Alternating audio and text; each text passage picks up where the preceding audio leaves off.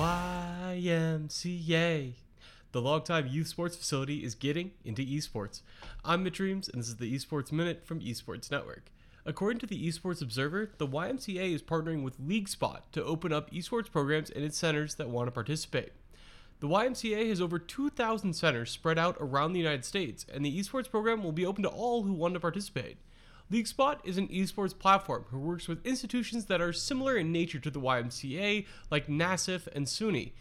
Now, the YMCA will give the company a lot more reach as they rely on them to build out various esports programs. The leagues will kick off on April 5th and are at the start going to be focused around middle and high school aged kids. In general, the YMCA as an organization always felt more focused on the elementary school age kids in my experience. And I actually do have experience. I used to ref YMCA basketball games in college for beer money. That's in the plans later on to expand to both younger kids and also to college kids, but it'll be teenagers at the moment.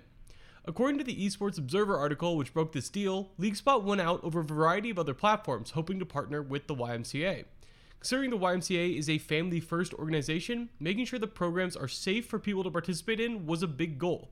In addition, it's great for esports to have the YMCA creating leagues, as it will help reduce toxicity faced by younger gamers who can compete through a much more established organization focused on uplifting younger kids, and also one that has a ton of locations all around the world, bringing esports into communities, reducing that anonymous online toxicity.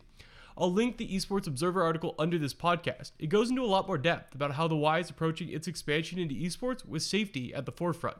As always, I'll be back tomorrow with the top esports story of the day in just a few minutes.